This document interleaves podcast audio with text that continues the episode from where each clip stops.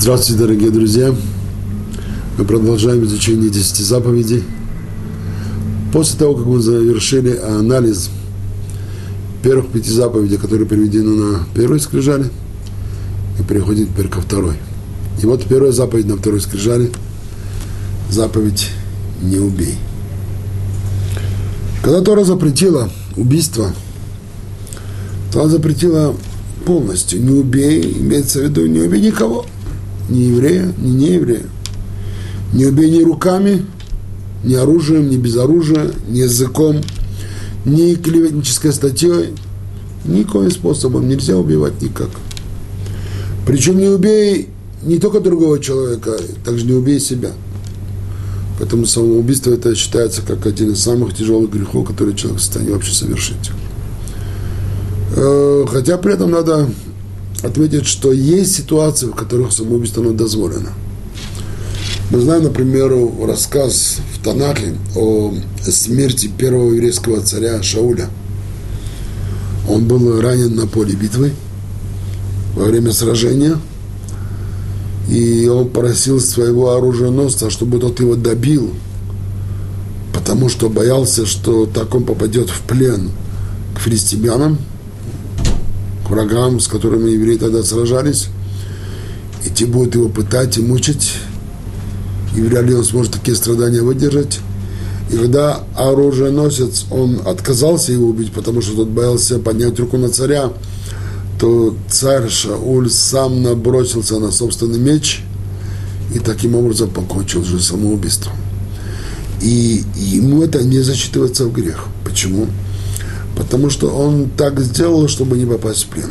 То есть, если есть опасность, что человек может попасть в плен, где его будут пытать, мучить, и в плену человеку могут делать самые страшные, самые невероятные вещи, то только в этой ситуации он имеет право так с собой поступить. Иначе, если, скажем, как сложилась какая-нибудь жизненная ситуация, допустим, любимая девушка отказала, еще что-нибудь, то в этих ситуациях самоубийство, оно запрещено полностью.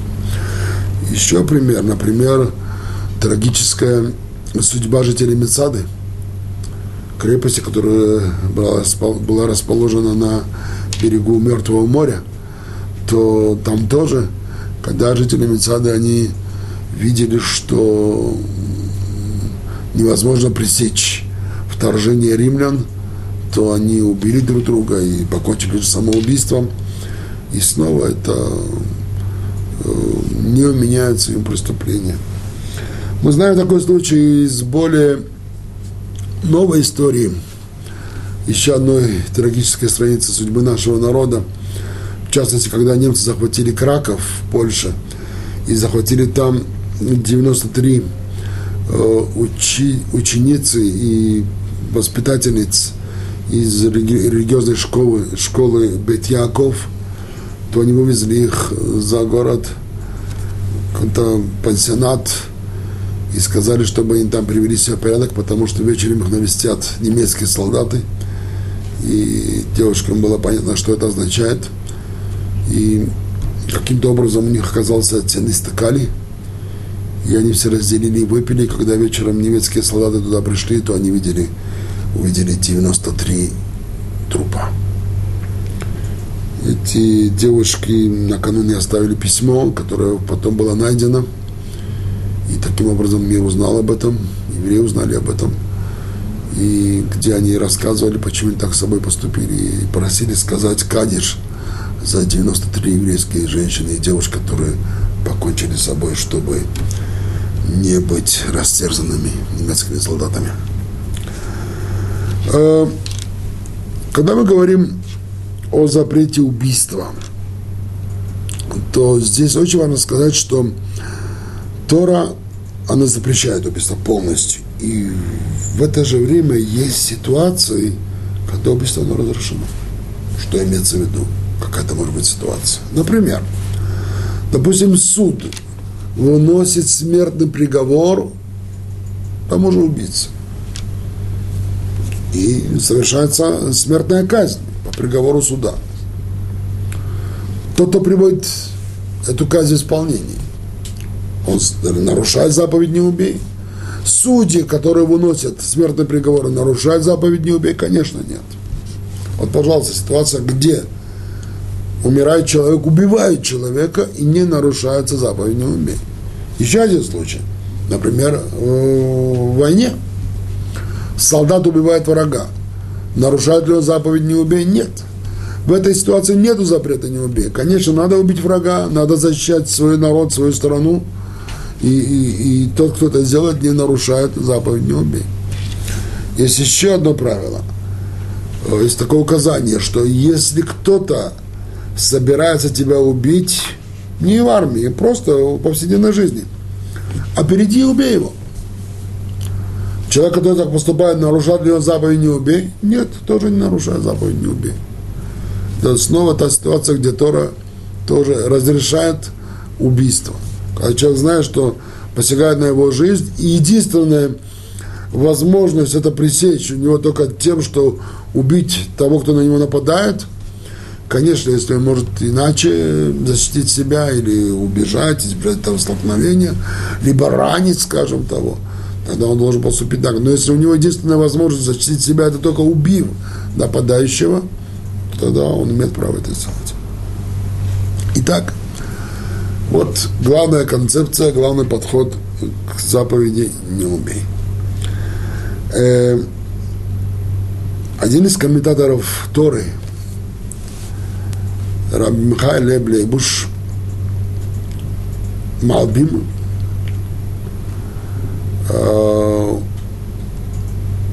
один из комментаторов Торы, Малбим, он э, задает интересный вопрос. Он говорит так. Вот Тора запретила убийство. Впрочем, а почему? Почему надо было Торе это запрещать?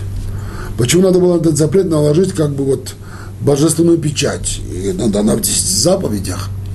Ведь на самом-то деле – каждому человеку понятно без Торы и без заповеди, что это запретное действие. Ведь, пожалуйста, он говорит, вот в любой цивилизованной стране, где не придерживаются Торы, но там запрещено убивать. Так стало быть, надо бы объяснить, почему Тора это дала. Почему Тора, скажем, это не оставила э, на попечение людей, чтобы люди сами до этого дошли, сами это запретили. Почему необходимо было, чтобы на этот запрет – была наложена божественная печать. И Малбим дает интересный ответ. Он говорит так. Если бы Тора не дала бы сама запрет убийства, и тем самым она бы не определила бы, что называется убийство, а что не называется убийство, тогда люди, отдельные люди или страны, государства – даже если они бы запретили убийство, но они бы сами определили бы, что такое убийство, тогда они могли бы разрешить самые разные виды настоящего убийства, которые на самом деле запрещены. Пример. Таких примеров немало. Возьмем, перенесемся в мысли в древнюю Спарту.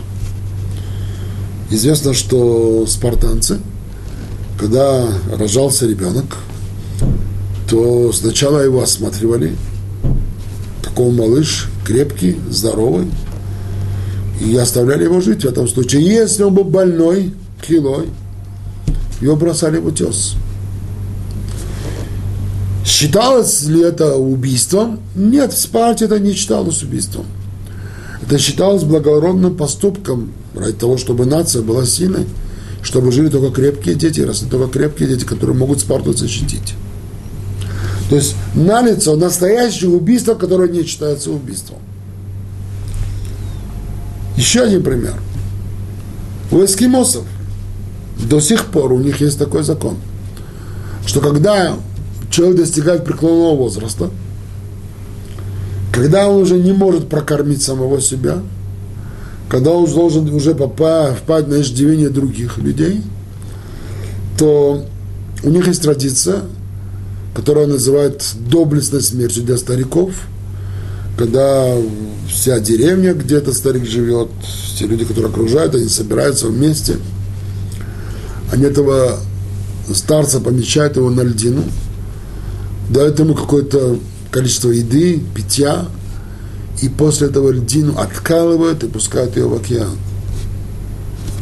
Что с этим человеком там произойдет, через какое-то время это всем понятно. То есть они обрекают его на смерть. Вместо того, чтобы этого пожилого человека его беречь, за ним ухаживать, нет.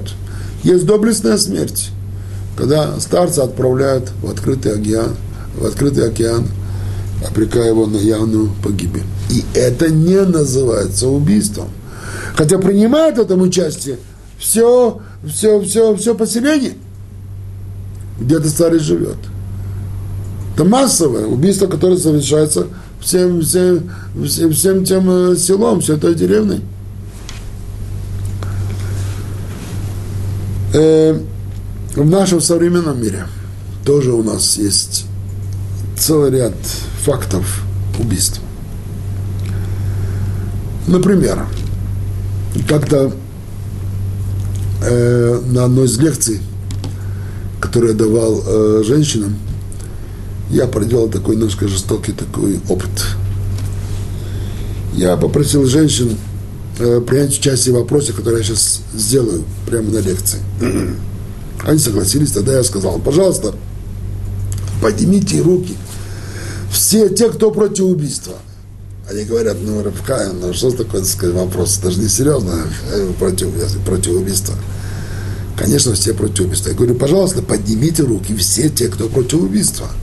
Ну, сделал там где-то 40-50 женщин, они все так э, нехотя подняли руки. Хорошо? Я говорю, а теперь, пожалуйста, поднимите руки все те, кто против абортов. Как? Что? Пожалуйста, поднимите руки. Кто-то поднимает, кто-то не поднимает. Я спрашиваю, что произошло. Ведь вы все только что подняли руки против убийства. Почему? Когда речь заходит об абортах, вдруг только половина поднимает руки. Что произошло? А разве это убийство? Разве это... Да, может, нет. Когда? Почему? Кто сказал, что... Дорогие друзья, аборт – это самое страшное убийство. Потому что обычно убивает какого-то чужого человека. Тут же женщина, она убивает самого собственное дитя – собственного ребенка. Нет более жестокого поступка, чем аборт. Если еще муж тоже соглашается, мужчина тоже соглашается. Да, находят этому самые разные оправдания. Иногда потому, что это была нежелательная беременность, иногда потому, что это там э, ребенок, еще один ребенок будет тяжело его содержать экономически. Есть самые разные оправдания. Но факт. Это самое настоящее убийство самое жестокое при том. По закону Торы есть ситуации, когда аборт разрешается. Это если беременность, она может быть опасной для матери. Но это уже такие особые ситуации. ברוך אתה אדוני אלוהינו מלך העולם שהכל יעבדו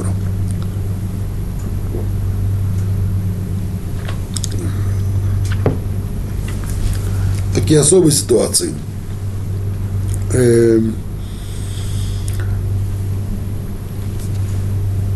просто из-за каких-то соображений, то, что это нежелательно беременность, или потому что это невозможно будет экономически содержать ребенка, будет тяжело это сделать.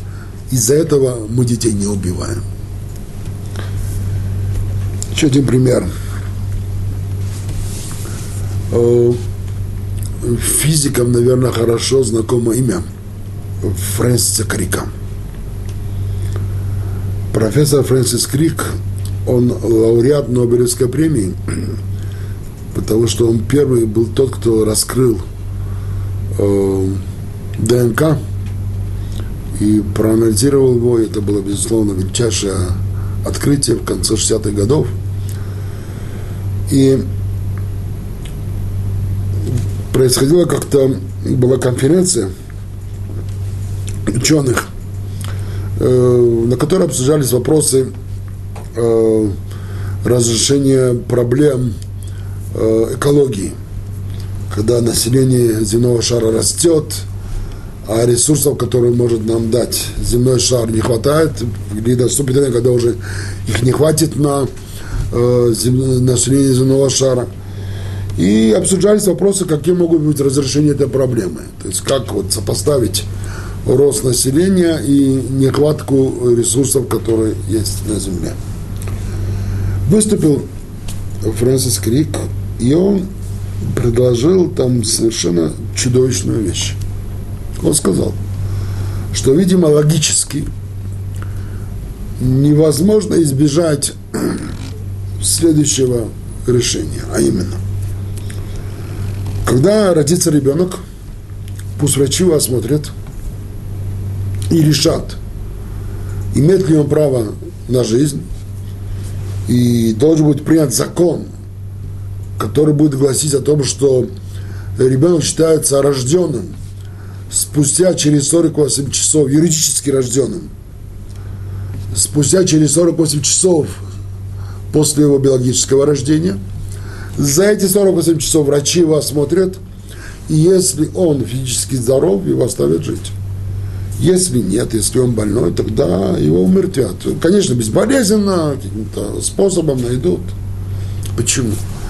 Потому что ведь если этого больного ребенка оставить жить, и потом, когда он вырастет, будет больным человеком, то есть он не сможет внести свой вклад в общество, общество должно будет его содержать. Почему содержать его? Ведь ресурсов на всех не хватит. Если содержать его, значит, это какого-то здорового человека будет невозможно содержать. Тогда если мы, люди, можем решить, кто больше имеет право на жизнь, вот тот здоровый человек, этот больной человек, конечно, здоровый человек.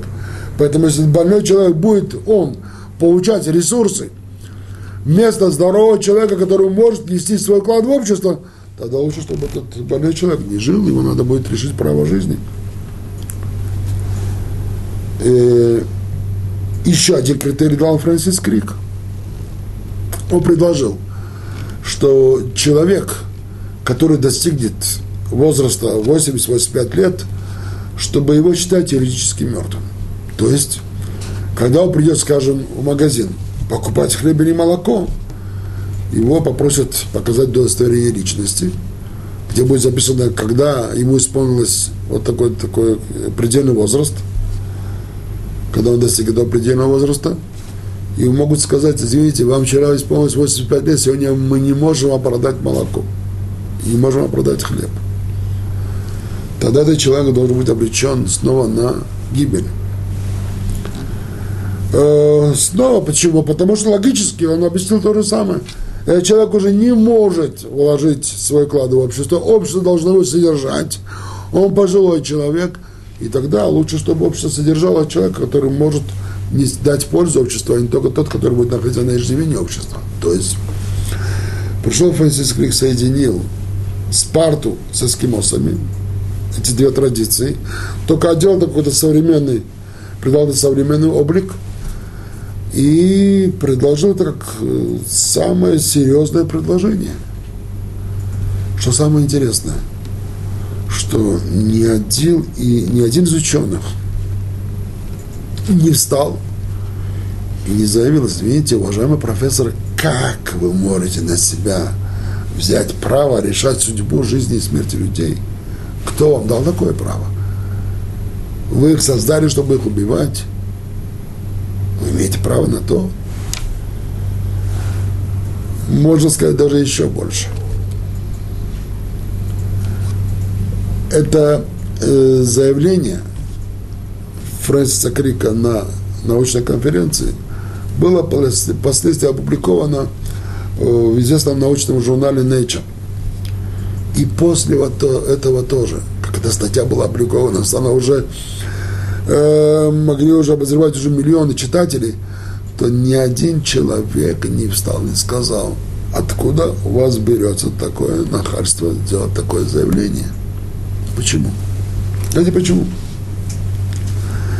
Потому что если предположить, что человек это всего лишь продукт эволюции, и человек это всего лишь скопище атомов и молекул, если предположить, что у человека нет души, то всего лишь высокоразвитая обезьяна, тогда Фрэнсис Крик прав. Тогда нет понятия святости, нет понятия святости жизни, нет души, нет Бога, дай Бог. И тогда Фрэнсис Крик он прав. Потому что логически его выводы неправильные. Поэтому их невозможно было оспорить. Извините, но как вы решаете, что человек это всего лишь скопище атома молекул? На основе чего вы решаете, что у человека нет души? Тогда какое право вы имеете право? Откуда у вас право делать такое заявление? Принимать такие решения?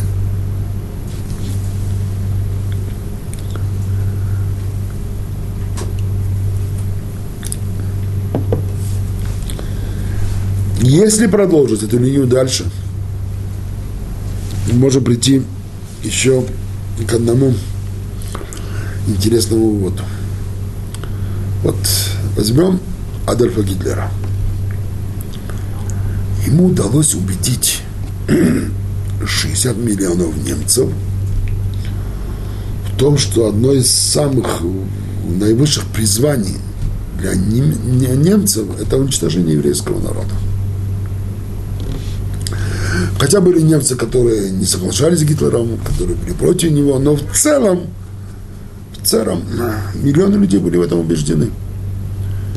И машина геноцида, она была задействована на очень широкой ноге.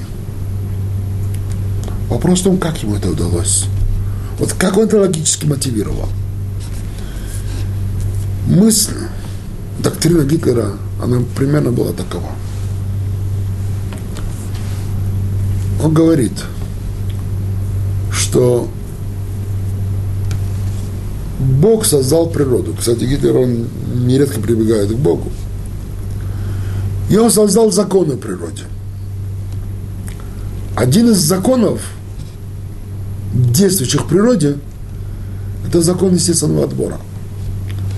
Когда более приспособленные существа, они выживают, а менее приспособленные – естественной среде существа, они отмирают. Причем, говорит Гитлер, в природе нет жалости. Когда волк голоден, увидев зайца, он не может на него жалиться. Он должен его съесть. Это закон естественного отбора. Человек – это высшая стадия развития природы. Но законы естественного отбора существуют и среди людей. И среди людей тоже есть те, которые более приспособлены, и которые, соответственно, должны выжить, которые менее приспособлены к естественной среде, поэтому они должны отмереть. Кто же наиболее приспособлены? Конечно, это арийская раса, это немцы. И Гитлер на это имел очень много подтверждений. Как известно, немцы накануне Второй мировой войны, они были самое продвинутое государство, самое развитое во многих областях науки, промышленности.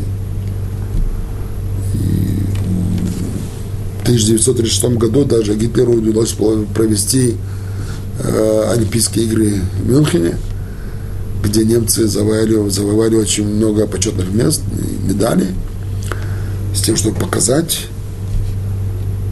силу арийской расы. Немцам удалось разработать военную машину, которая была способна одолеть почти все остальные государства мира. И они почти преуспели в этом. Тем самым говорит Гитлер, пожалуйста, вот он на лицо факты, что немецкая, немецкая раса, арийская раса, она самая продвинутая, она должна быть самая приспособлена. А кто же подлежит по законам, установленным Богом природе отмиранию, кто должен уйти со сцены истории? Пожалуйста, говорите, посмотрите, кто самый презренный народ в человечестве, кто самый гонимый, кто самый униженный, Еврейский народ, конечно. Но что?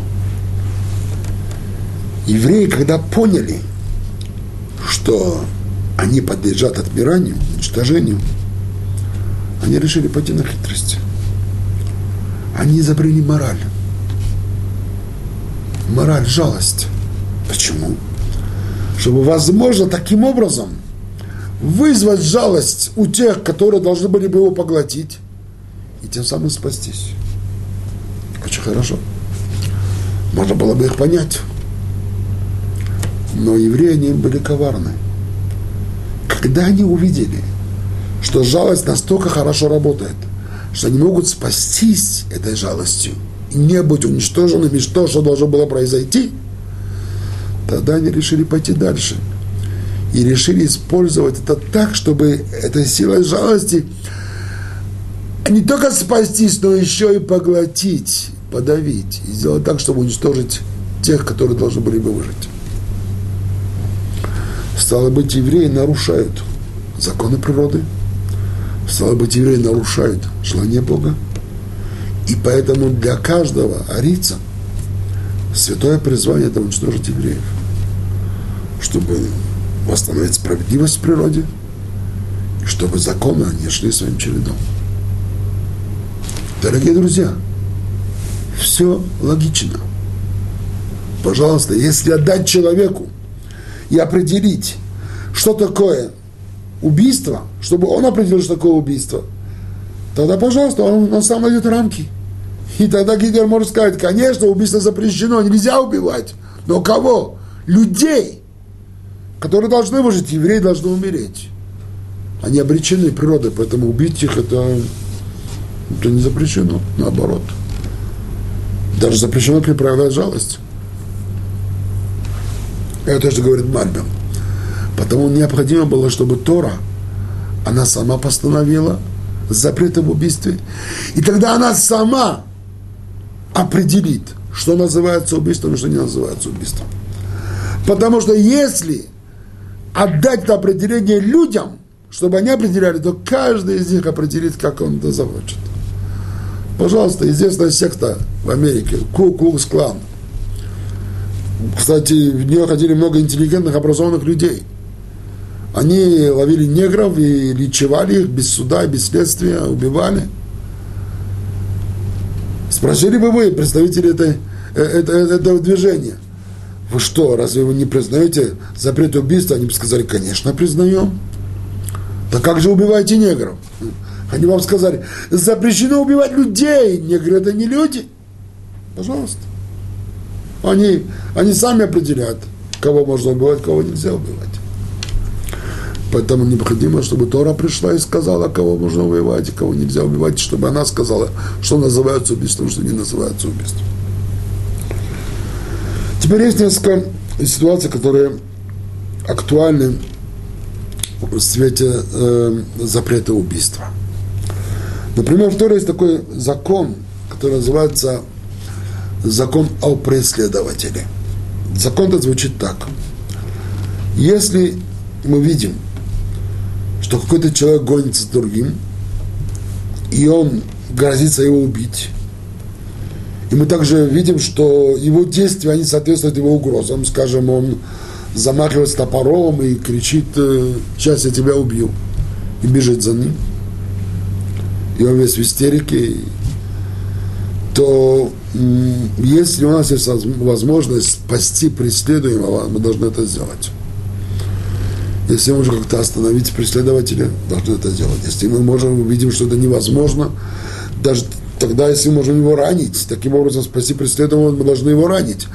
Но если единственная возможность пресечь убийство, это такое убить преследователя, Тора нам дает даже это право. То есть Тора разрешает убить преследователя, который грозится убить человека без суда и следствия. Никто не имеет просто так убивать, только суд имеет право убивать, либо на войне, как мы сказали, либо человек, если он, ему грозит смертельная опасность, он защищается. В этой ситуации э, преследуемый от него убегает, то есть преследователю не грозит смертная опасность. И тогда можно, можно его убить. Интересно, что это вот правило – оно иногда может принимать э, очень э, такие э, сложные, иметь сложные последствия. Я читал какой-то книге, что э, группа людей, евреев, она во время Второй мировой войны скрывалась в лесу от немцев, и немцы их искали, и эта группа, она зашла в пещеру, и немцы искали их, и среди них были дети, и один ребенок, он впал в истерику, и он начал вырываться из рук, и буквально начал кричать. И один писк, один крик, и немцы могли это услышать, и тогда несколько человек, которые скрывались в пещере, они были бы обречены. И тогда был вопрос, можно ли в этой ситуации этого ребенка задушить? Не дать ему крикнуть, потому что э, если его крик будет услышан немцами, то погибнут все остальные.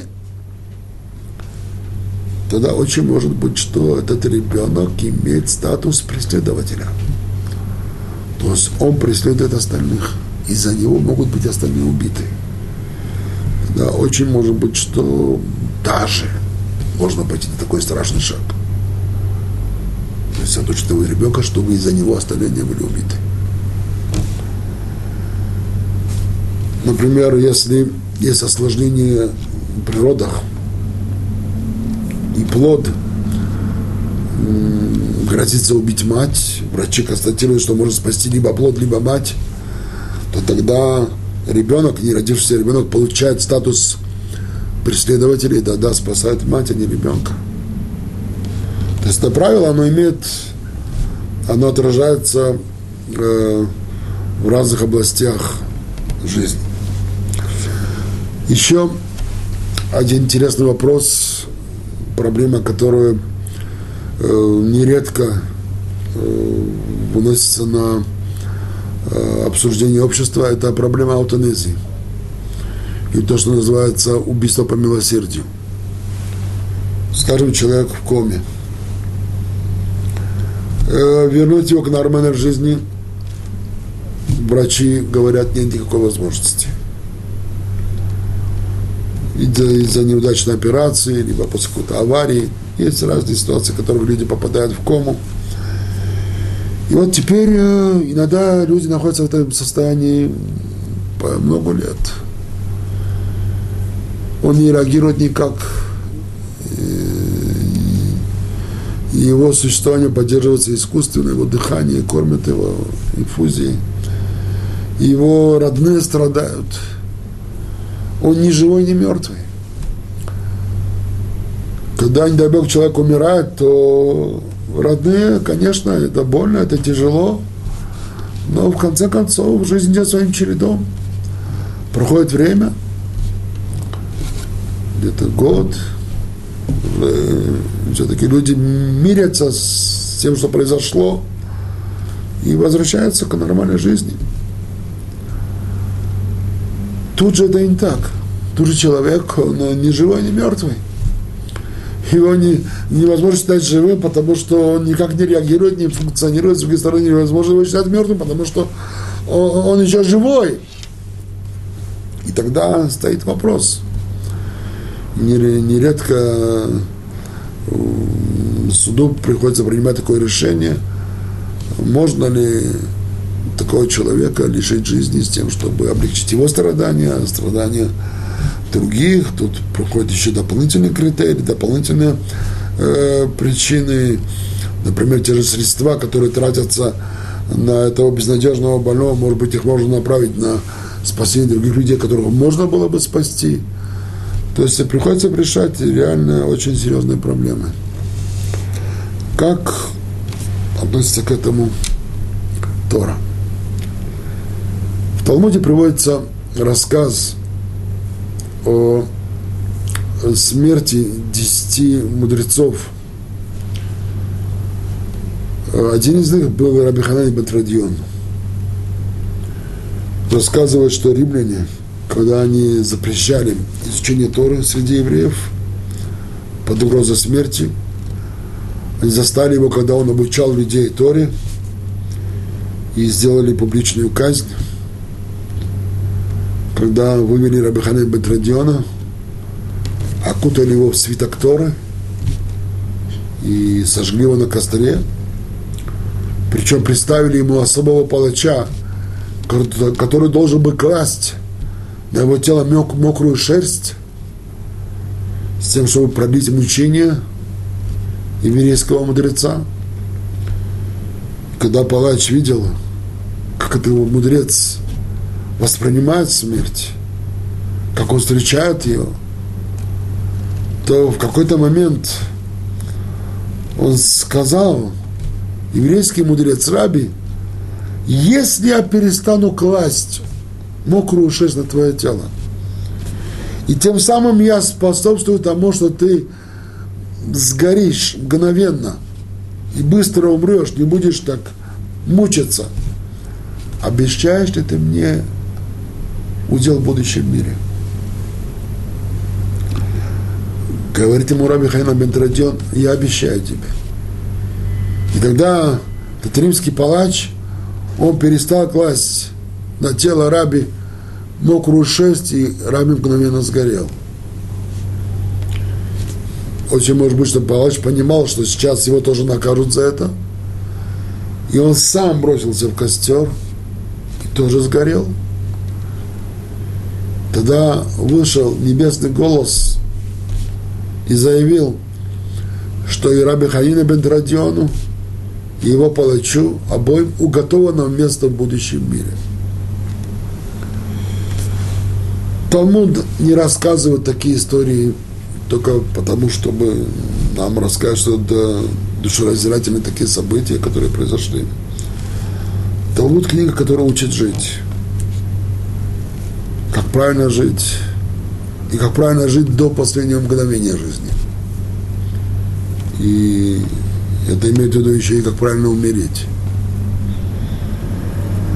И стало быть, то решение, которое принял Рабиханан Бетрадион, позволил, позволил римскому палачу перестать класть ему шесть, мокрую шесть на тело и ускорить таким образом ему смерть, это было правильное решение. Иначе можно было бы спросить, как это, ведь ускорить смерть человека, это способствовать его убийству, так как он разрешил убийство – Однако объясняет следующим образом, что если мы ускоряем смерть человека активным поступком, это запрещено. Но если в такой ситуации, когда человек мучается, мы ускоряем его смерть пассивным поступком, то есть ничего не делая, иначе человек, он мучается, тогда это не запрещено то, что сделал Рабиханай Бедрадион. Он разрешил римскому палачу перестать класть шерсть. То есть не совершать какой-то активный поступок и тем самым ускорить его смерть, а наоборот, перестать делать, класть шерсть, и тогда пассивным поступком ускорить его смерть. И отсюда делает вывод, что человек, который упадает в кому, то если стоит вопрос, подключать ли его к аппаратам, которые будут теперь искусственно поддерживать его жизнь, то при определенных условиях можно этого не делать. То есть воздержаться и тем самым, зная, что человек обречен, зная, что нет никакого, э, никакой возможности спасти его жизнь, то тогда не подключать его к искусственному аппарату. Но если он уже подключен, то теперь отключить, то есть совершить активный поступок, отключить его от, от аппарата, это уже запрещено. Это нельзя делать. Конечно, это очень сложный вопрос. И в рамках нашей лекции мы не собираемся давать все тонкости и сложности этого вопроса. Мы только даем какую-то общую концепцию. И понятно, что в каждом отдельном случае нужно принимать особое решение. И нужно проконсультироваться со знающим раввином, с компетентным раввином, который имеет право принимать такие ответственные решения в таких сложных ситуациях. Мы же в рамках нашей лекции даем только такую общую концепцию, общий подход к этому вопросу. Э, вот снова история, которая произошла во время Второй мировой войны. концлагере. К Равину подходит один из узников. Говорит, Рэбе, я работаю в офисе у, грек, у, у немцев. Каждый раз, когда у них кончается рабочий день, я убираю офис. И каждый день они на столе оставляют список тех людей, которые завтра должны быть убиты. Это номера, номера заключенных. Я сегодня увидел, что в этом списке есть номер моего сына. Я могу спасти сына. Заменим его номер другим номером. Имею ли я право это делать? Потому что спасая своего сына, я на самом деле подвергаю смерти другого человека. Имею ли я право это делать, Рэбе? Рэбе был в очень тяжелом положении. И он молчал. Молчал и молчал. Говорит, Рэбе, дайте мне ответ. Рэбе, я могу спасти своего сына. Имею ли я право это сделать? Рэбе молчит. Его взгляд выражает всю боль, всю безвыходность ситуации. Тогда еврей, который был верующим евреем, говорит, Рэбе, я понимаю ваш ответ. И если это было бы разрешено, бы вы мне сказали, да, я могу это сделать. Раз вы молчите, я понимаю, что я не имею права это делать. Потому что человек активным поступком, он бы способствовал тому, что умер бы человек, который не, не, немцы не собирались в данный момент его убивать. Тогда он был бы убийцей. Он был, был бы тем, кто способствовал убийству. И это нельзя, нельзя было делать, конечно.